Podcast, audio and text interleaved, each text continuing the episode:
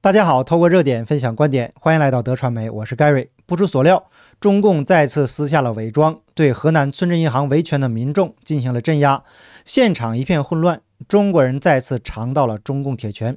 看来中共经过了一段时间研判了当前的形势，河南村镇银行的问题确定是无法解决了，最终还得用老办法把提出问题的人给解决。对中共还抱有希望的韭菜们可能会疑惑，国家这么有钱，把储户的损失补上，问题不就解决了吗？为什么要激化矛盾呢？实际上啊，河南村镇银行的问题就像一个人到了癌症的晚期，癌细胞扩散一样，整个中国的银行系统都存在着严重的风险。过去因为房地产市场的火爆，问题被掩盖，可是随着房地产市场的一步步走向崩盘，严重依赖房地产的银行系统也是同样的命运。那如果中共动用资金弥补了河南村镇银行的损失，后面还有无数个同样的村镇银行，这个资金缺口实在是太大了。到底有多大呢？那这一节目同样跟每个中国人相关，因为几乎所有人的一生当中都避免不了要跟银行打交道。之前呢，已经做了好多期相关的节目，相信已经订阅我频道的朋友啊，如果当时您看懂了，应该已经采取了行动，避免了可能会遭受的损失。那今天的节目呢，我们分为上下两个部分，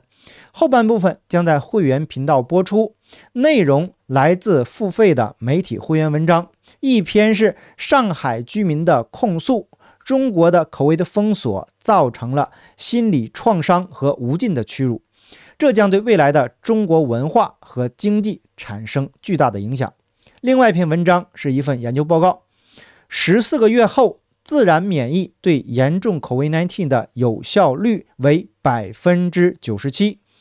如果您对这两篇文章感兴趣的话呀，请订阅我的 Patreon 会员平台，链接在说明栏。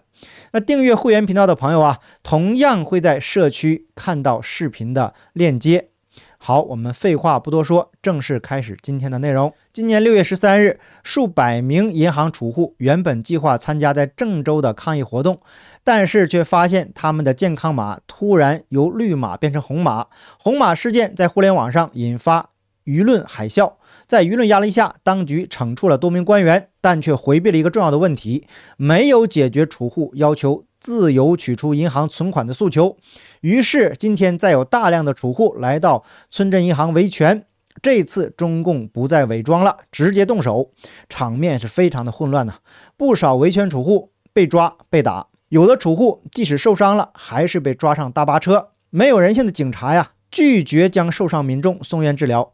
经常关注中国时事政治的朋友，对于中共警察这样的表现已经见怪不怪了，如果哪天他们突然表现出人性，那才奇怪。穿上了中共那身皮，就有党性没人性了。而可悲的是什么呢？现场维权的储户还举着中共的血旗和毛腊肉的照片，指望着阴魂不散的毛腊肉帮他们，岂不知让他们走到今天这一步的正是毛腊肉的徒子徒孙。什么时候他们能彻底觉醒，全国上下一起把中共的血旗和毛腊肉的像都给烧了，那个时候中国人才能真正的迎来希望。中共银行系统的危机会影响到每个中国人，甚至是海外在中国还有投资和存款的华人朋友。海外已经觉醒的朋友啊，觉得中国人没救了，尤其是他们对待安倍晋三遇刺事件幸灾乐祸。可是当我们透过表象去看本质的时候，就会发现我们对中国人的绝望正是中共希望看到的。当全世界都唾弃中国人的时候，中共政权很可能在背地里偷着乐。那为什么会是这样的结果呢？后面总结的时候啊，再跟大家分享原因。先来看一篇中共国内的公众号文章，山西银行亏四十七亿，辽沈银行也亏，省级城商行生存为何面临挑战？其实现在中国银行业走入一个非常窘迫的局面，在一定程度上，那就是计划指导与市场经济以及如何有效监管竞争之间的矛盾解决问题。作者说的很绕啊，实际上就是自由市场竞争与中共监管出现了矛盾。那在目前情况下，主要表现出来的那就是小银行的生存环境越来越恶化，但是按照目前的监管方法，他们也无法有效的突破，最终造成了整体的经营数据越来越不好看。那现在国家为了降低整个社会的利率水平，要求银行业首先要对存贷款利率进行一些变化，但是我们知道银行的主营业务收入中的一大部分都是来源于存在存贷利率差，越是小的银行，存贷利率差收入占整体收入的比重就会越大，所以对于中小银行来说，存在利率的变化对于他们的生存有着至关重要的意义。那按照作者的观点，全国城乡村镇银行都呈现出生存环境越来越恶化的局面。河南村镇银行爆发出来的问题只是冰山一角，由于问题实在是太严重，严重到无法解决，这就跟铁链女事件是如出一辙。这就跟铁链女事件一样，在中国有无数的铁链女，如果要把一个铁链女的问题彻底解决，那么后面无数个铁链女都等着要解决，最终可能导致民众觉醒，把矛头就指向了中共政权。所以中共就再次动用武力解决提出问题的人，企图用最短的时间把河南村镇银行的问题给压下去。这样做可以避免全国性的银行挤兑潮，但是就如同人体的癌细胞扩散无法挽救一样。那我们再来看文章的内容。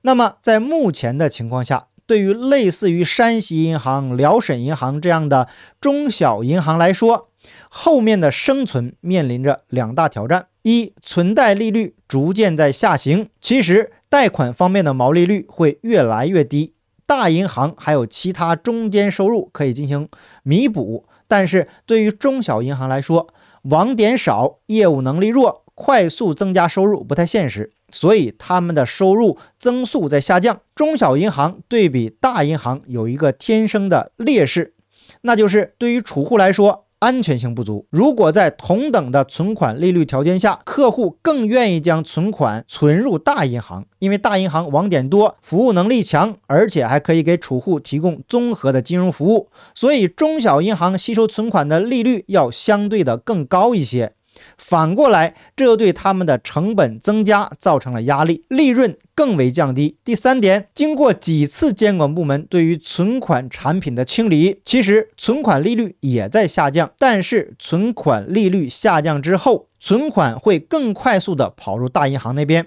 因为中小银行无法给予更高的存款利率，也没有了吸收存款的营销能力。但是如果银行没有新增存款，它如何去扩大自己的贷款规模，如何增加自己的营业收入呢？所以现在中小银行一方面新增的存款数量是越来越少，一方面贷款收入也是越来越少，同时呆坏账绝对规模可能越来越大，银行可以用于谋取利润的资产流动率越来越低，活力自然也就越来越弱。尤其是对于存款利率进行管制之后，他们吸收不到新增的存款，那么也就无法扩大再经营，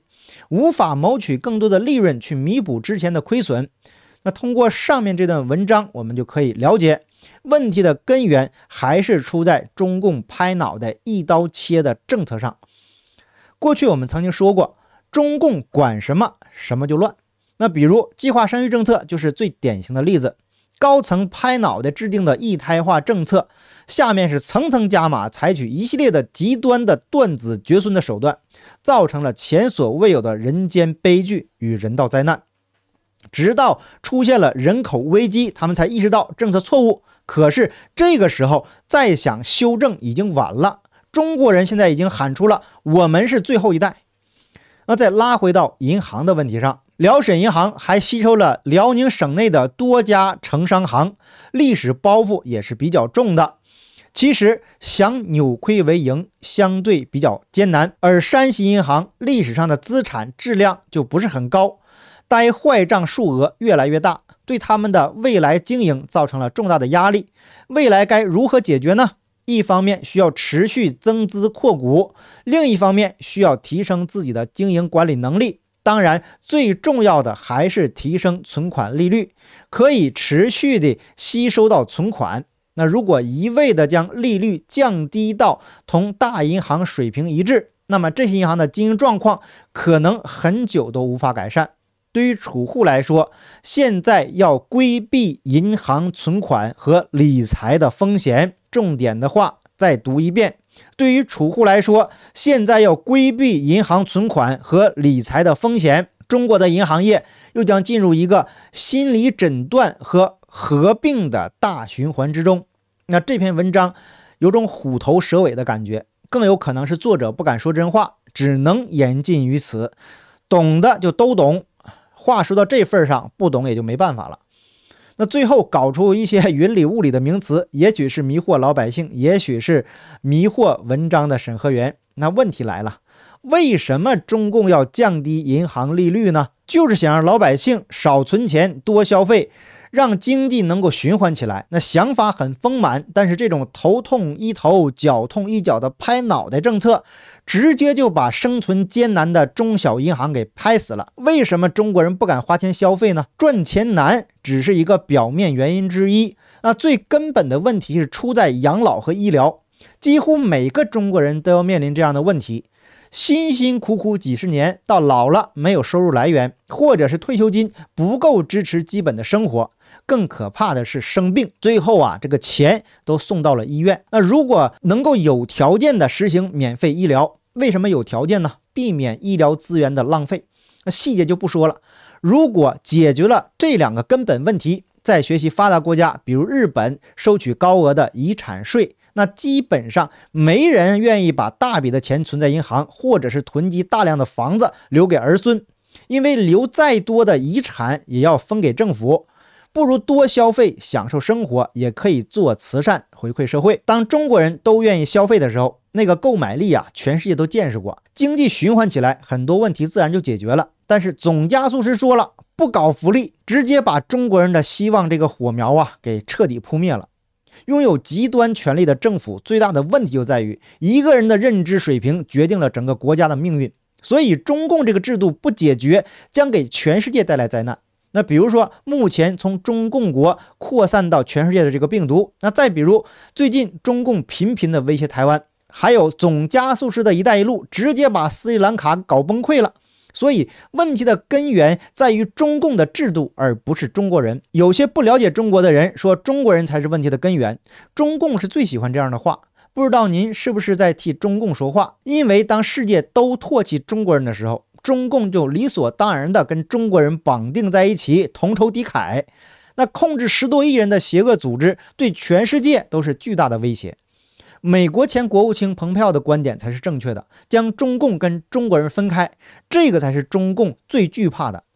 就我个人的经历而言呢，我的亲戚、同学、战友、朋友大多在本质上都是非常善良的人，但是一谈到政治问题啊，就像变了一个人，这是中共洗脑造成的。那一旦他们能够清醒了，会跟你我他一样反对中共的。而目前总加速师的各种疯狂输出，客观结果就是中国人将被各种铁拳砸醒，砸不醒的那最后将跟中共一起走向毁灭。好，感谢您的点赞、订阅、留言、分享，等下我们会员频道见，拜拜。